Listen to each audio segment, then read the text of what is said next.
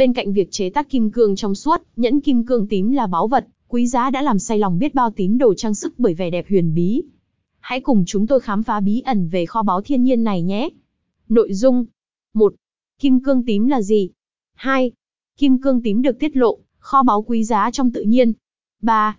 Trang sức nhẫn kim cương tím. 4. Vẻ đẹp của những chiếc nhẫn kim cương tím. 5. Có nên mua nhẫn kim cương tím không?